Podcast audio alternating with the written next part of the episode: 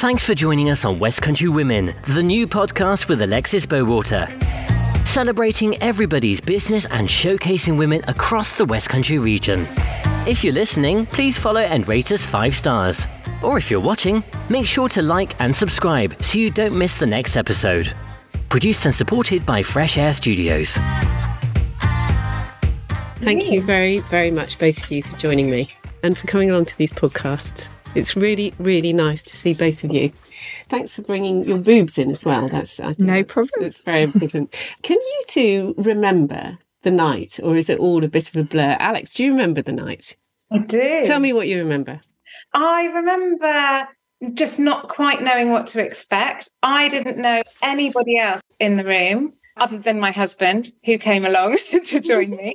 And I didn't know what a spectacular occasion it was going to be. And I wasn't prepared for how much energy there was going to be in the room. It was so uplifting hearing everybody's stories as they came on stage. And yeah, I thought it was wonderful. For lots of people, I think they were quite overwhelmed with adrenaline and champagne and things like that, but still managed to make pretty decent speeches. How did you manage to pull off yours? Oh, I don't know if you had Sam, but I hadn't prepared anything. I was so delighted to have been nominated, be a semi finalist and a finalist. I came for the joy of that moment, not knowing there was going to be more. So I wasn't prepared. but you just kind of dig something out, your mind and your emotions. Yeah, yeah, yeah. You did a good job. Sam, do you remember the night? Yes, it a I bit of do. Yeah. No, I can remember it because I remember because I brought my mum with me. Yeah. And we came in on the train. Yeah. So we actually came very early and got changed sneakily in the loos on the way through. so uh, we went massively sequined on the train on the way in and then we glammed as we came through. Yeah. So it was a really, really just wonderful night. We were there really early. So we saw some of the setting up and bits and pieces and then we went out into the bar. But when you walk into that room for the first time, you see all the tables laid out and all the decorations, and it just looks so fabulous and just really exciting. And I was really glad that my mum came with me for the event. It was Yeah. brilliant, brilliant experience. Well, before we move off the night, I mean, there were two things that really stood out for me, and I'm really glad that both of you can be here for this wash up. It's not often mm. after award ceremonies that you can have a wash up like this, mm. but particularly for you, I think, Sam, there were two things, two standouts. A, that you brought your mum, and lots of other people brought their mums, but there's a particular significance to that part of the story with you, isn't there? Yeah, so my mum was really the inspiration behind the whole business in the first place because my mum had had breast cancer. She had a mastectomy. It's now, I think, 17 years ago since she mm-hmm. had her treatment and her operations. And it was her who said, I can't wear this type of prosthesis and I need something different. Mm. And it was because of her that I started to research it and look into it. And it took me years to realize that there wasn't anything that really was out there and to really see that as a market opportunity and something that we could explore. But we got there in the end, and it was because of what she said and her experience as a breast form wearer and after her breast cancer treatment. So bringing her with me to the ceremony was the right thing to do. Like she really enjoyed herself. She got to wear a sparkly dress, and if we hadn't have won, it would have just been a really nice evening anyway. You know, it mm. was just great. But it was amazing that feeling of winning the award when they called it out, and I did try and get her out. To come on stage with me, that. but she wouldn't. she she wouldn't was go. like She- yeah, she? she's Yeah. like, no, I'm not going to stay here. You do it. You do it. And just briefly, there was another unexpected moment as well for you with the winners of our green category. Yes, so we had a little whisper where they come over to us to the table and just said, just to let you know that I'm also a boost wearer. And they mm-hmm. said to mum, You're not the only person wearing a boost breast form tonight, and sort of went like this a little bit and flashed a little bit. And we were like, Oh, that's so cool. That, you know, it feels so amazing to know that real women Yeah. are wearing the products in different situations. Obviously, I knew mum was wearing one under her dress, uh-huh. but to go out and find out that somebody comes over to you and says, I'm wearing one too, was just amazing. Yeah. And then she said, But that "Oh, was a secret conversation. It was a secret whispered, and it- conversation. Did you anticipate what was going to happen no, next? no, but she did say, "Oh, if we win our category, I might tell everyone I'm wearing a boost." And I thought, "Oh, you know." And then when they won, and they went up on the stage, and she just went, I'm wearing boots like this and kind of whipped them out of the dress. It was just the best thing. But the best thing for me really was the reaction of everybody else in the room. And it wasn't just about us and having the breast films out there. It was just the fact that everybody else went, woo! And the crowd, like everybody sat around the tables, went completely nuts. And it was just honestly the best thing that could have happened. Like it's something totally unexpected. But yeah, yeah. yeah you couldn't have planned that. You couldn't have made it up. It's just so awesome. Yeah. But that's just a great way to introduce our product to people to, to lots, well. lots of people in the room. Yeah. yeah. like you say, you couldn't have written that. If no, if no. that was a scene in the movie, people have gone, hmm, that's yeah. But actually, I mean, what, but it really happened it really in happened. real life. Yeah, what yeah. were the chances of that? Amazing. Uh, it was amazing. Alex, I wonder if I could just come to you and ask you to tell us a little bit about Waymakers and what you do and why it is that you were the winner of our Entrepreneur of the Year. Waymakers is a small community interest company. We're based in Barnstaple in North Devon. And we deliver a range of services, all basically focused on autism, accessibility, and inclusion. So, a lot of our work is directed at our individual service users or small groups who are looking for specific person centered support to overcoming barriers, reaching certain goals, um, managing specific challenges in their lives, whether that is in their day to day lives or at work, maybe returning to education. The other side of that is a very joined up set of services is delivering training and consultancy to organizations and businesses. Mm-hmm. Um, I felt really strongly when I created this business that I wanted to make sure that the support was very much a double pronged approach so that everybody can kind of meet in the middle, that the work isn't being done solely by individuals on their journeys, but that they'll be received and welcomed by a community who get it, who have increased knowledge and understanding and tools to be able to make things more accessible and inclusive. Alex, what got you involved in this in the first place? There's always a pivotal moment, isn't there, for somebody, especially an entrepreneur? I'd been in education for 20 years and had gradually become more and more specialized, going from mainstream into a very niche role where I was running a specialist provision for autistic learners. And I left that role quite burnt out, actually. And I needed some time out, needed a bit of a rest and a recharge. And I started working as a volunteer coach for a charity. And my first client was a middle aged man who had started to clock that he was likely autistic. It had never been identified and never been met. And he was living a life that was really a shadow of the life that he could have led and really very confined, quite lonely, and a number of mental health needs. And I realized through my work with him that I was using so many of the skills and tools and strategies that I'd been using with the learners in the provision I was working in. Mm. And I thought, gosh, that's what I need to do. This is mm. what I want to do. You don't stop being autistic once you leave school. You don't stop having needs that need to be met. And you might actually find that the support that you had whilst you were in school just disappears once you're out in the big wide world and you're navigating a workplace or trying to get a house or trying to maybe organize a home and a family. So I realized there was a massive piece of work, a huge gap that needed filling mm. At that point. And I continued to work with him for a year, but I set up the business during that time, thinking I want to be able to meet more people's needs of all ages from 14 and up, mm-hmm. that the support needs to be both directed at them and anyone that's going to come into contact with them. It's so interesting having both of you here in the studio for this podcast because we've got entrepreneur and small business mm-hmm. of the year. You know, they're massive and obvious overlaps. But what you're saying there, Alex, is that you identified a gap in the market, that there was a need And did you, Sam? I mean, that's basically what happened to you, isn't it? Just talk me through that story because that is astonishing as well. Well, really, when my mum had her treatment for breast cancer, she had a single mastectomy and she was given a breast prosthesis that I can describe really as like a chicken fillet type of thing. So it's beige, it's floppy, it's kind of flesh like feeling to it. Mm. And you're supposed to put that in your bra to give you shape and to replicate the breast tissue that you've lost.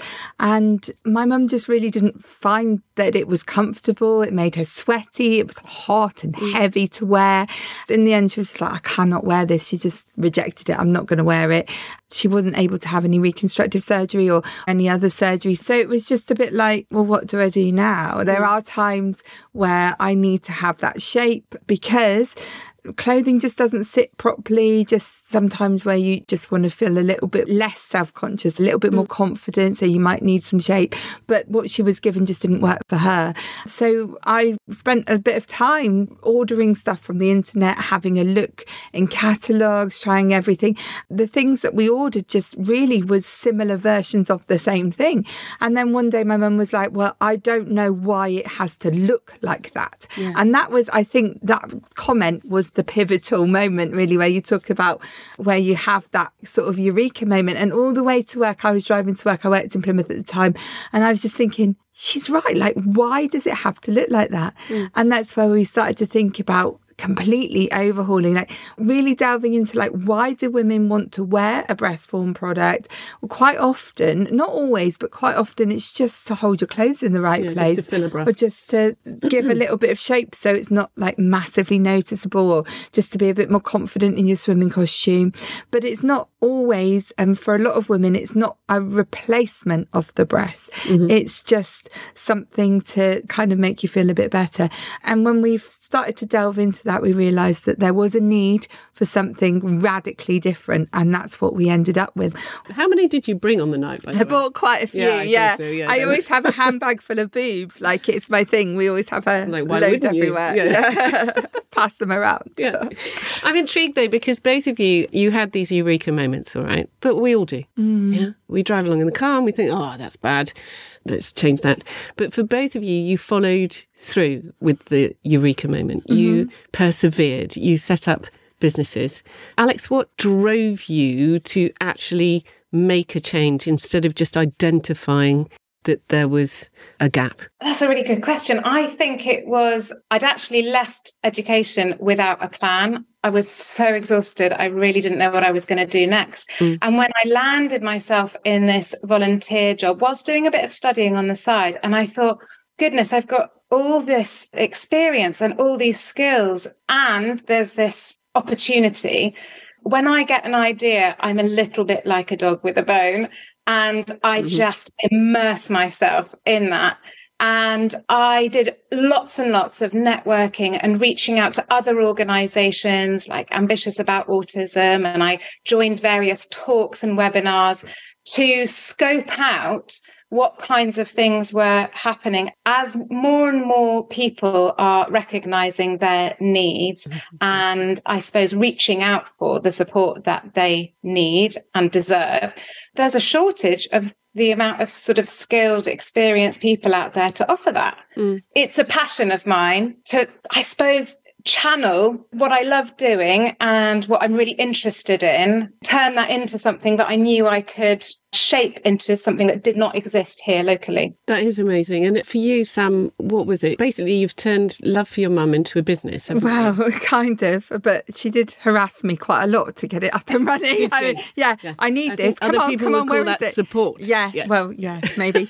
but I mean, in my case, I never felt like I was a natural business person mm-hmm. and I never had any ambition to do that. And it's really what we do now is very much quite removed from what my training was, what my experience was, was up to that point. Training? I was a qualified teacher, I worked in education okay. for a bit, and then I went into arts and heritage.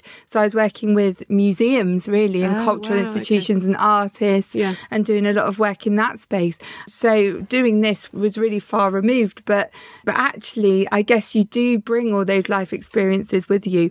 But mostly I think the drivers were as soon as I started answering questions, it was that realization that we were asking questions, we were getting those answers, And then I realized that if we don't do this, nobody's going to do it Mm-hmm. because where are these women going to find this kind of product? We spoke to some of the really big manufacturers. In the beginning, I just assumed somebody would have thought of it. It's so obvious, was really obvious to us, like what needed to change and what needed to happen with this type of product. And we thought somebody will be on it, somebody will be doing it. And we spoke to some really big players, and they were just like, no, this is the cutting edge of what we do. And it was another beige, fleshy thing. And you're like, Which was hot and Oh, heavy. Yeah. and- Well, we put this inside, or we put this cooling gel in, and then it's like more stuff on stuff on stuff, more gels and more stuff, and it's like not really doing the thing that it should be doing. And Who's and- designing these things? Do you want me to say it? It's mostly men. No. Men are in product design. There's only five Alex's face. Alex, I'm sorry. She's like, I'll nod. Yeah. And there's only 5% of product designers in the UK are women. I think that is the case. So women in were product talking design. about breasts. Why weren't women not designing? We even For spoke- women? That's really hard. It's a good question. I mean, we even asked one of the companies that we were talking to, and they were really open with us at the very beginning. They didn't see us as a competitor because we are just asking questions, and we hadn't got product. We hadn't gone through that. We were just doing some research, and we were like, "Well, can you send us some pictures?" And they said, "Oh, yeah, we've got some slides about product development and how we do R and D in our facility." So we're like, "Great!" So they sent us this glossy slide deck of like how they design new products that they send to students and people who ask. And um, there wasn't a single woman in any of the slides until the last slide where she was trying to boob on. No. And she was the person trying to boob on. And uh, we were just like, no way. Like, where are women's voices being listened to here? So we did some research into what we call like co-design and human-centered design. And we embedded that in how we approach this. And when you're talking about that motivation, yes, there's my mum going, I need the boob. Come on, Yeah. come on, do the thing. But there's also then, as soon as you open up that co-design, the human-centered design, and you're saying to women, tell us what you think you need. Yes. And they're saying the same thing my mum's saying. Yes. And then you've suddenly got another 160 women that you feel accountable to because they're the people who are in your focus groups. Yes. And then you're like, well, we can't not do it now because they're asking us when we're going to do it. We're now like 2,000 plus customers in the UK and we get phone calls all the time where women are just like, even if they didn't like it, it didn't work for them. I tried it and we're so happy that there's somebody there listening Yes. who is able to make changes or make products or just somebody that we can talk to about what our needs are who actually might be able to do something about it in the future. And people have missed that connection. Were you shocked by that? I was, yeah, yeah. I, it's good business sense to me to involve your customers and to really understand the people that you want to buy the thing that you're making and Yeah. just to impose something. Also, for breast cancer, it's a really important thing to re empower women after breast cancer because any cancer treatment and any medical procedures, they can feel really disempowering Yes. because lots of stuff is done to you. There's not a lot of choice. Like you have care pathways, you have chemo, you have radio, you do this, do, do, do, and people are telling you, and they're often men, telling mm. you this is what your next stage is. You do this, this, and this, and this will save your life or this will help you. And you have to do it. And then to come out the other side of that and be trying to find out who you are again, recognizing your new body shape, understanding yourself again and then to find that you have a whole lifetime of looking forward to people going, oh, well, you have that project that's the one, you know, that's what, Yeah, yeah, you and your actual voice this, is, yeah. yeah. you have to have this because that's what we make. Yeah. And where your voice isn't heard Hmm. and there's no way to get your voice out there, then I think that was interesting, but it was also hard and it made us really passionate about including women as much as we can in Mm. the product design. I should say that my design engineer is a man and he's awesome and he's really good at what he does and he does all the technical stuff and he's the guy behind making these things work Yeah. because we come up with the ideas and the concepts and things and then he really helps us because it does take a lot of engineering behind it. But it's also finding that right team Yeah. to help you pull that together. And some places, I guess some of the bigger companies just got complacent and didn't do that. Just very briefly, talk me through the design of that because it looks very aerodynamic and very light. it is very light. So our products are completely different to the chicken fillet heavy type products. Firstly, they have a pattern, and that pattern also serves as the structure for mm-hmm. the product. So it's got cut out patterns in it, so that keeps it light, it keeps it airy. It's made from 100% medical grade silicone, which means because it's just one type of material, it's easier to rechip and recycle. So we're the only ones that we know of that can make a recyclable breast form, which we do. It's based on a mandala design, so it's got a lot of stars and that kind of mandala vibe. And that was because when we were talking to women in our focus focus groups, a lot of women were going back into meditation, into mm. mindfulness, mm. into yoga. And so we used those riffs as like mm. inspiration mm. for what we're doing. We've got a new product coming out very soon. It's called a Boost Bloom and it'll be based on more like a flower and that's a different shape. So we just take those vibes from women. feminine and very pretty, aren't they? It is, yeah. I... And it's something like we had this vision that we would have changed things when you could either buy this kind of breast form as a gift. It was an appropriate gift for your friends or your family, or you could just leave it on the side in a changing room and nobody really batted an eyelid because some of the fake breasts they can look quite uncanny, especially when they're off. If you had to take it off while you were changing or mm. take it off while you're swimming and left it in the change room, women feel quite self conscious about them because they're, you know, big fleshy things that look a bit like disembodied boobs. Mm. Whereas ours is the more desirable. No that, is there? There isn't. No there isn't. I mean, there is. So in some situations, some women will want that heaviness, like that. certain dresses, certain. Yeah, yeah.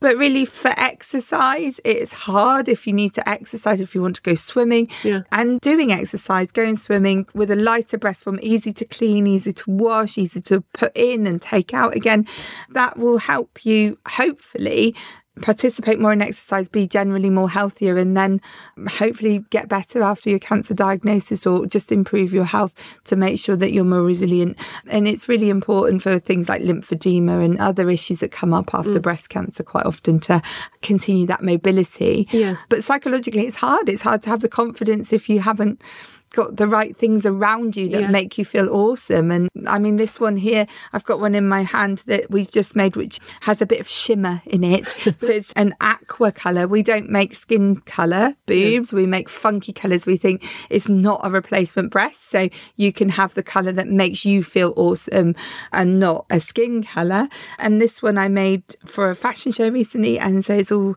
shimmery and pretty and, and really lovely. So really lovely. It's one of my favorite ones, that one.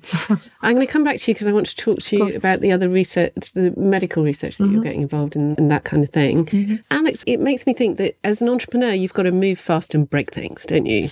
You know, you've got to face the challenges that are impacting on you and your business, or in your case, your CIC, every single day. And the conversation around all of this is moving fast within society, isn't it? Mm. What changes and developments are you seeing? And those big changes and the big challenges that you face. How, as a small business and a startup, really, are you managing to deal with those? We can only do what we can do as a small business. Mm. I have to constantly remind myself everything that we're doing to help improve people's lives or help them improve their lives and to support progress is something that wasn't being done before. Mm-hmm. So if we're not doing it all, that's okay. We're still doing good things. In light of the first bit you asked about the changes and developments, and yes, things have been moving super fast. Mm-hmm. Probably when the pandemic broke, and that's as I was setting up the business, mm. Suddenly there was a much bigger focus, wasn't there, on everybody's well-being mm-hmm. and mm. a greater awareness of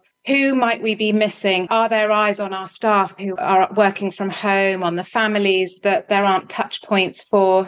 etc people who might not have much of a social circle so i think that conversation about people's well-being and what different people need suddenly accelerated. Mm-hmm. And that then generated a much greater level of interest and awareness of neurodiversity, mm-hmm. which had been gaining momentum steadily, but it suddenly kind of exploded, didn't it? Mm-hmm. And whereas maybe 10 years ago, if you'd put the word neurodiversity out there, a lot of people wouldn't have known what it meant. Yeah. It's now really kind of in the mainstream. And in fact, it's almost become a bit of a buzzword. And so there's quite a lot of action that might be really strong investment and commitment within businesses and industry sectors, for instance.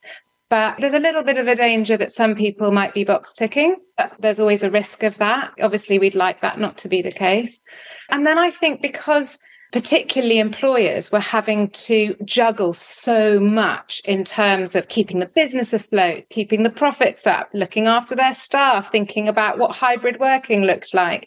I think that's a challenge for a lot of businesses, thinking, mm-hmm. how do we balance all of this? How can we keep all the plates spinning. Yeah. But with this growing awareness of different wiring and what different people's needs are, that's one of the plates and it impacts on everything else. What comes to mind for me listening to you is that people are talking about neurodiversity. And I think for lots of people, families, and businesses, it's a very confusing arena and they're not really sure what they can do. What would your three best pieces of advice be to businesses? I think the first thing, very much like Sam was just saying, is listen, ask mm. your staff, every single member of staff in the organization at every level, what is working for them, what isn't working for them, what they might need that isn't available. And if you've got scope to create employee resource groups or staff neurodiversity forums, create that space for people to talk openly and safely about what they need and what's working and what helps them. The second thing is about looking both at what you can do systemically across the whole organization, also remembering that there isn't a one size fits all and you need to meet individual needs too. So it's that balance between the systemic adjustments and measures mm. and the person. And then the third thing is probably around high quality learning because you're going to have some people in your teams who have a huge amount of knowledge and understanding. They may have lived experience. They may have family members they've been supporting over multiple hurdles in life. They may have had a past career as an occupational therapist or a social worker, but you may have people who are really starting at the very, very beginning of that journey. And it's important to build that inclusive culture and the right attitudes mm-hmm. that everybody has access to good quality learning and it's refreshed regularly, um, especially if you've got high staff turnover. This is West Country Women. Thank you for joining us so far. If you want to learn about the awards, our community directory, or this new podcast, please head to westcountrywomen.co.uk. We're on all the social media channels too, at the Women Awards. You can find, follow, and like us on Facebook, Twitter, Instagram, YouTube, and LinkedIn. And don't forget to follow and rate us wherever you listen to your podcasts and like and subscribe on YouTube. Alex, I'm thinking about you setting up this business and doing it during a pandemic, really, and all those challenges. What's it been like being a solo business startup during the last little while? Is it very isolating? I mean, how do you do that? Oh, I've been so lucky. I think, like Sam said, I really heard what you said when you said, I never saw myself as a business owner. Mm-hmm. You know, I think when probably the same thing happened for you, you kind of see an opportunity, you see something that could have a huge impact, and you know you would like to drive forward. I knew that I had to create something robust with the right policies and the right business systems, but I didn't think, oh, I'm going to be an entrepreneur. I was very lucky to know people who were very happy to come alongside me as non executive directors. And I think that's been a really important part of the journey to know that I've got a sounding board, I've got some accountability, I've got people who are supporting me, but also asking the right questions. As you know, Alexis, North Devon is quite a small community in many ways. And I've got a really, really fantastic, strong, rich network across many sectors, and that's been immensely helpful. And most recently, I've also been part of a leadership hub that the chief executive officer of the North Devon Voluntary Community Services charity mm-hmm. has set up. It wasn't explicitly created for female leaders and CEOs in the charitable and not for profit sector, but that's kind of what it's become. And that's proving to be a really wonderful space for those of us that are sharing quite similar experiences, facing similar challenges, and we're all at different stages of the journey. So there's a lot of support there But yes, I'm looking to, I think, build a bit more of a, I guess, a leadership team to help me go forward. Yeah. Do you think that winning the category has helped Waymakers at all? I'm sure it has. For one thing, it gives you that sense of, oh my God, I did this thing. I like that. Oh my God, I did this thing. and I think probably like all of us there don't know or expect that you'll be the one coming up on stage with that music blaring and to collect your award and take it home. I think it gave me a sense of actually, this is real mm. and it's clearly being recognized by more than just the individual service users who are benefiting from the work that we're delivering. There's been a team of people who are completely detached and external who have judged this business as worthy of this award. So I think that's one thing it's done for the business in terms on that sort of personal level. And yes, I think it attracts a little bit of attention, doesn't it? Being an mm. award winner. um, so that's really nice well, we were delighted that you were our winner of that category. It's always so lovely to see you, Alex. Can I come back to you, Sam, and just talk to you about what's happening now for Boost and where are you going? Because it seems to me it's global domination. It's a, yeah, it's a know. bit of an ambitious plan, isn't yeah. it? On a smaller level, we've been developing new products. We've been working with funding from Innovate UK, the government's yeah. innovation strategy, to build our intellectual property and also also have the time and space to do that important research and development to involve women in the way the direction of the company is going. So things that we want to make for them, different types of breast forms, different types of service, yeah. even. We've been working on potentially what might come out as an app in the end. It might not, but it's in that process of development. So we've been doing that. We are growing. We're a team of four now. Mm-hmm. We are looking at new premises because we've got got an eye on hopefully supplying the NHS in the future. And we've been talking to people in the NHS. It's really hard to be an SME and to have the principles and the foundations that we've built and then try and comply. It feels like you're trying to fit a square peg in a round hole when mm. you're dealing with something as enormous as the NHS and its systems and procedures. But we've been really lucky that we've had some support from senior people who've been helping helping us navigate that process. And we've got a trajectory and a plan really to get us there. And over the next two years, everything we're doing that the scaling up the extra product development service development all of that is really leading towards that, getting our products, our services, and our ethos to more women, but through mainstream NHS provision. And that's the really big ambition for us in the UK, particularly. But in the meantime, we've also been talking to people in other countries around the world. We've now got independent bra shops in loads of different places. I think my weirdest one is the Faroe Islands, which really? is a Danish territory yeah. in the middle of nowhere. We got a shop in Canada, we got one in Switzerland. Like these people come and they find us and hmm. then they can bulk buy some of our products and distribute them to women in their own countries. So all of those things are kind of helping us to go along that pathway to mm. development. Yeah, so it's exciting. Your invention, as it were, is so much one of those where people think, why was this never done before? I know, yeah. People say, oh, it's so simple and it's yeah. so straightforward. And why hasn't it been done? I really can't answer other than what we already talked about that actually Mostly, I think it's to do with design assumptions. There are design assumptions in lots of different things. Yeah. And when you unpick those, you just think culturally they've come through different channels and they've just built up over time. Or this is the way it's done and this is the way we do that.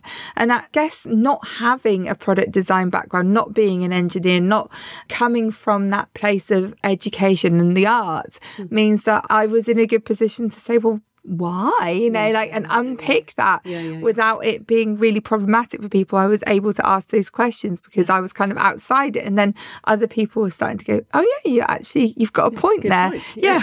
why is it like this where are these assumptions coming from so yeah it's a really interesting thing with our products and how they're developing but. but curious as well that you say that products for women had been designed by men. Mostly, yeah, designed by men. Not going to work, is it? Uh, yeah, it's difficult. I am working with Sarah Newbury, one of the other yeah. winners, is hosting a Women in STEM event. And again, I always feel a bit odd about those types of events where we're talking to young women and girls about careers that they might not really know very much about yeah. or about business opportunities they might not know very much about because I do feel a little bit like, well, who am I to do that? Because I'm not a qualified engineer. I can't do maths to save my life. Like, but what we have done is implemented these design procedures and embedded those within the process of mm. our business so that we can listen to women's voices. And actually, that does make us a kind of STEM business. We are doing yeah, engineering, manufacturing, yeah, yeah, technology, innovation, or innovation, all of those things we are doing. And I am leading that legitimately. Yes, I have some really specialist people around me, like Chris, our design engineer that I mentioned earlier, who's fabulous at turning things into real things. But it is a women driven thing. It, that's what it is at its heart.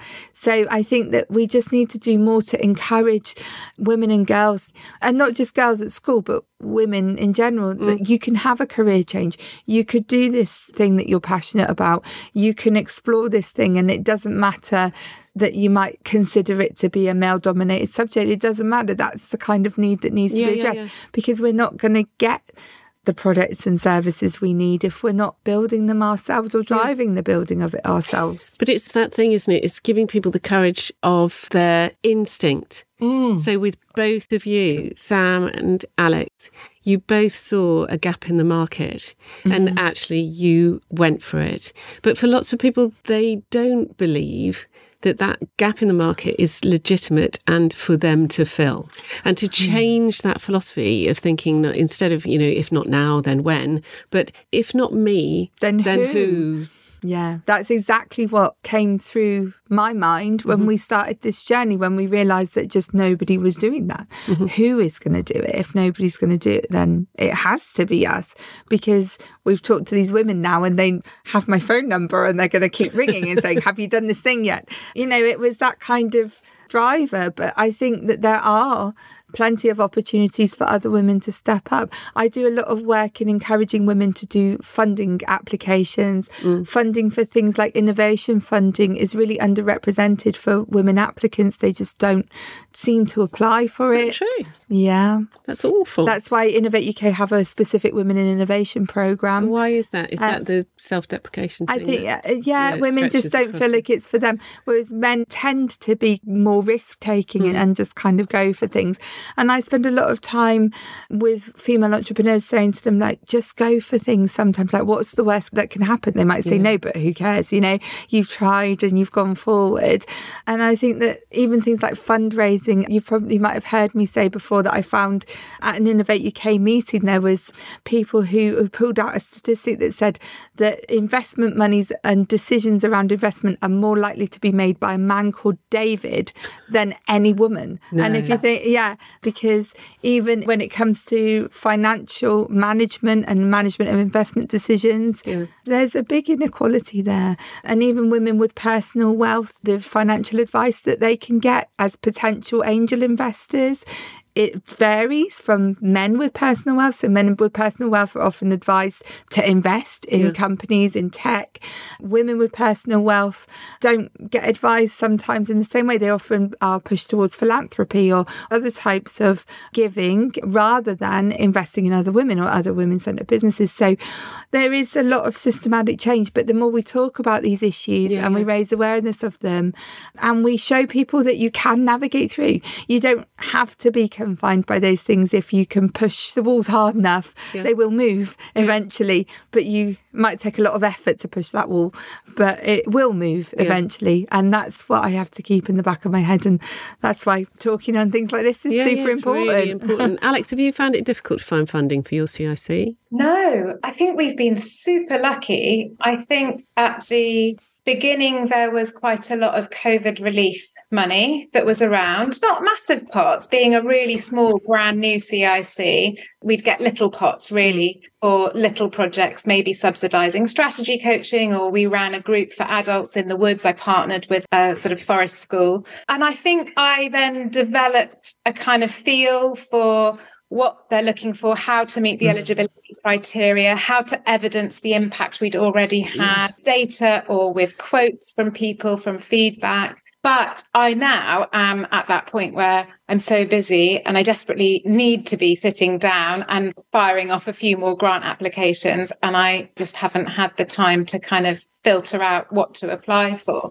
But I think that part of it is also taking a chance. As Sam said, the going for it when you've had that idea and thinking, can I make this work? It's taking the risk with the, well, let's have a look, let's see. All I can do is test it. Mm-hmm. And then if I test it and it works, then there's potential. Yeah. yeah. Can I just interject yeah. though? When Alex says that she's been lucky, I kind of think that that downplays things a little bit. Yeah. And I think that we need to take more ownership. Alex has done really well with her funding because her idea is awesome and it's needed and people wanted it and it needed to be funded. Yeah. And you've presented it in the right way to your funders. So while you've been lucky with, there are some circumstances, there's a lot of it that's on you and the wonderful work that you do that really should be recognised. And I think we're. Do you think I, we have a tendency as women yeah, to do that? to say. I've been lucky yeah. as opposed to. You work uh, hard. Thanks for the vote of confidence. I think there's another aspect to it that I think creates a bit more inequality that I've been really aware of.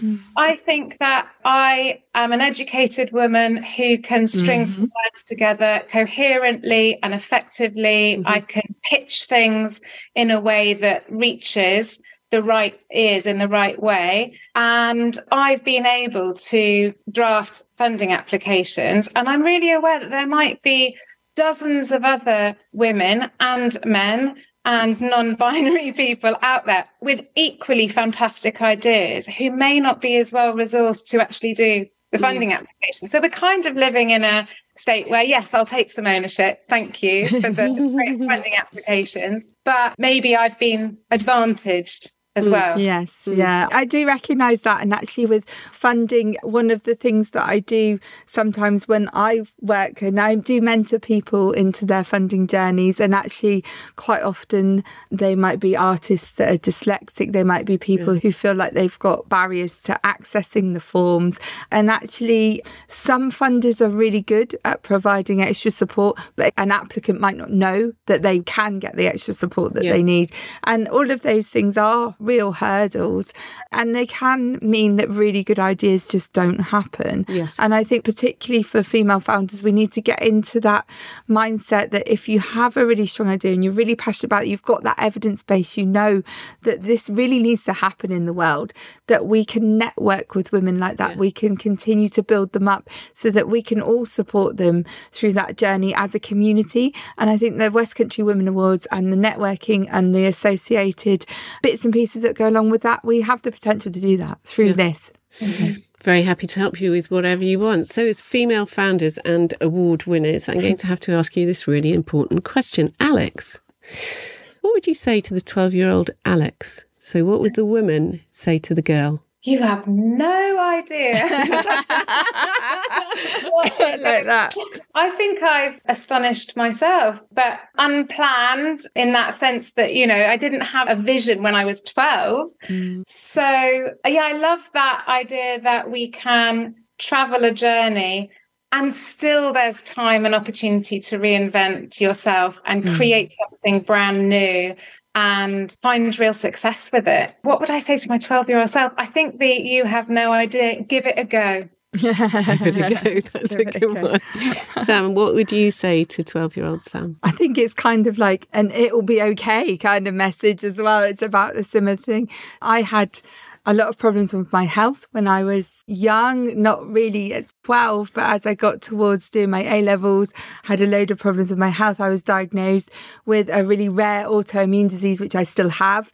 And I used to go to meetings with social workers and doctors and clinicians and people and benefits people. And I was always told, you're too ill to work. You'll never work. You're too ill to work. And I was put on incapacity benefit, wow. which was what it was called at the time. And incapacity, you're just incapacitated. Mm. You're not going to do anything. You're just going to have to be on these benefits for life. And at every meeting that I went to like that, and I was doing my A levels and I was studying hard, and I was thinking, I'm going to be the first person in my family to go to uni, you know, mm. at that point. And then they were like, no, you're not going to be able to go to uni. You're not going to be well enough, and you're not going to be able to do this, and you're not going to be able to do that. And at every meeting, the best thing really was my mum because she would stand there and she'd go, no, like she would just say no, like this sort of, uh, or we'd walk out of the room and she'd go, you know that that's not true, don't you? You know that don't listen to them. And you think, well, yeah, why will I listen to them? And quite often, the people of authority, you know, the experts are telling you all this stuff. It takes a lot of courage just to like not listen mm. or not to take it to heart. And I really worked hard not to take it to heart. So I think that kind of like, it'll be all right in the end kind of stuff works really well. And then obviously, my health improved. I worked really hard to get my health better. It did improve. I've still got the condition, but I manage it really mm. well. It sort of went into remission for a bit and I was getting my life together. And I ended up doing a PGCE. I had been to uni, I did my PGCE, and that was when my mum was diagnosed with breast cancer. Mm. So we're just coming out of all this stuff with me and mm. my health. And then my mum has a breast cancer diagnosis. And I think like just having that, we'll support each other and it'll be all right in the end ethos. I think I always did have that running through my mind, but it's not always easy to believe that. Mm. So if I was talking back to my childhood self, I would probably say just keep believing that. Like just carry on because it will be fine. And opportunities happen and you have to seize on them and you have to go almost, you go a bit where life takes you, but then you also have agency and decision making. And life might take you somewhere, but then you can make that something what you need it to be. That's brilliant. Um, I love that. So it's the optimism, and both of you have come at this from the same angle, which is interesting. Can you tell me, Alex, what would be the book that you would pay forward to everybody? I recently read Fern Brady's autobiography called Strong Female Character. I thought it was absolutely brilliant. You might know Fern Brady. She's a stand up comedian. She was on Taskmaster. She's a known face. I actually hadn't come across her before, but had heard about this book and I found it such an inspirational, fascinating, and educating read. She is late diagnosed autistic. She charts her experiences throughout her childhood, her teenage years, her young adulthood, and she portrays the self that she was living in at that time but then she can also throw over the top of that this lens of understanding through her late diagnosis and interpreting what was really going on for her and why. And with a nod to other people's attitudes and ways of managing situations. And she manages to balance with humor and humility and real depth a story that is everything all at once. Whether you're an autistic woman, a non autistic woman, a parent, a sibling, a spouse, whether you know a lot or whether you know nothing, I think you'd get something from it. It's a really great book. Thank you. I'm going to go and get that one now this afternoon. Sounds good. Yeah. yeah. How about you, Sam? What the book? Oh, well, for me, when I'm reading, what I tend to do is I read for pleasure a mm. lot. So I don't tend to read the businessy books. So I read for escapism. Oh, yeah. So my book choices would be very different. They usually involve some sort of grisly murder, which needs to be solved, which is really great. But I would recommend Liane Moriarty if you wanted a bit of escapism and switch the brain off a little bit. She's the one who wrote Big Little Lies and things Nicole Kidman tends to be in. They're usually set in Australia and they get made into Netflix programs, but I would recommend read the books first. But aside from books, podcasts is quite a good way of getting, yeah. So yeah. classic things like the Diary of the CEO podcast are always quite interesting to hear people's yeah. perspectives and the kind of guests that go on there. So I'm usually sort of multitasking as most of us are. Yeah. So I'm usually like walking the dog and have my earphones on and be listening to something. So I think for business advice and support, definitely podcasts are the way forward. Yeah. So maybe people will be out walking the dog listening to this one one day. You know? Maybe they will. They will be. Yeah. And because this is the last podcast of our present recording, I will chip in mine. Not a particular book, but just two female authors who I think are absolutely outstanding. And I have the pleasure of knowing both. One of them is Amanda Craig and the other one's Holly Watt. And if you can get hold of anything that either of them have written, enjoy and you're welcome. They're both amazing. Can you see this? Yes. Aha, surprise. So, Oh, what dear. this is, is a whole load of questions. So, what I can do, I can either hover my hand over here. all Right. I could pick one, Alex. no, you're going to pick your own. Ah, And you just have to say stop. Stop. if you were granted three wishes, what would you wish for? One thing I would really love would be to be able to speak and understand every single language. Oh, that's a good one. That would be oh, I that like would that. be my first wish granted. I hate mm. feeling like I am not following. I like that a lot. So that would be the first one. The second one, I think, would be something to do sometimes with slowing down time. Mm. I like that as well, Alex. I'm loving your answers here. I just sometimes feel like Friday Yeah. comes around really fast, summer's come around really fast, Yeah. and I think this the pace that we're all living and working has turned into this roller coaster, mm. and I would really like to slow it all down. The third one, I think, would be something humanitarian about safety and equity for everybody across the planet. I just would like everybody to feel safe and as if they have access to what they need and want in life. I like That's those nice. three. Yeah. I'm going to nick good. those three and have them as mine. so my mantra. So you're going to have to pick that, pass it back to me. Describe an experience in life that changed your values. I think really that possibly becoming a parent myself Oh yeah, yeah, I get it. really changed my values because I think before then I was still sort of coming out of my health issues, mum obviously being treated for cancer and everything else, and you're just dealing with stuff.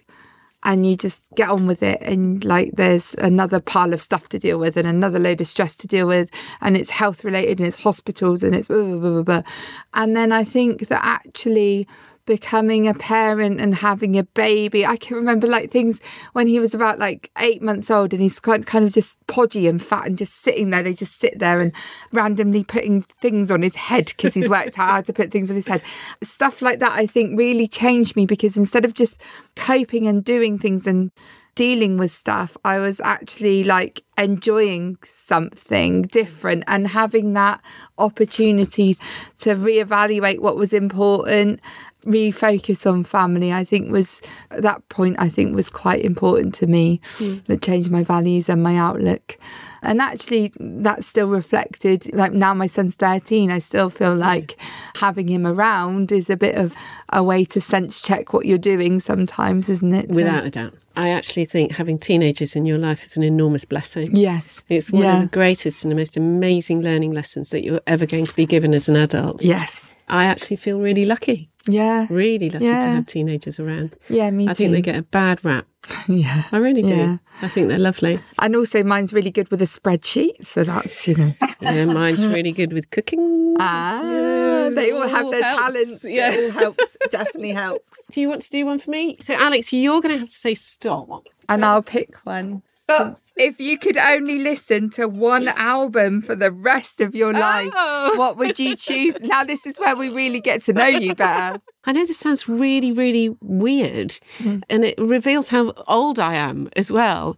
But Pink Floyd's Dark Side of the Moon. Ah, classic choice. Look at you two. choice. You're agreeing with me. but I don't even know where that came from. I haven't listened to it for so long. But both of you, your eyes are sparkling. Ah, Maybe we're from a certain era. Listen to it on the way home now. Thank you both so much. It's been really lovely chatting with you today. I've had a really lovely time. I'm thrilled to bits that you are champions of West Country Women Awards. You are true winners, and we loved having you part of it last year. We've launched nominations this year. We uh, try to encourage people to get involved. Both of you, if somebody was to say to you, Would you like to get involved with the West Country Women Awards? Is it a good idea? do it. If you want to find out more about the West Country Women Awards or nominate someone for next year's ceremony, visit westcountrywomenawards.co.uk. The West Country Women Podcast was presented by Alexis Bowater. Copyright West Country Women Awards CIC. Produced and supported by Fresh Air Studios.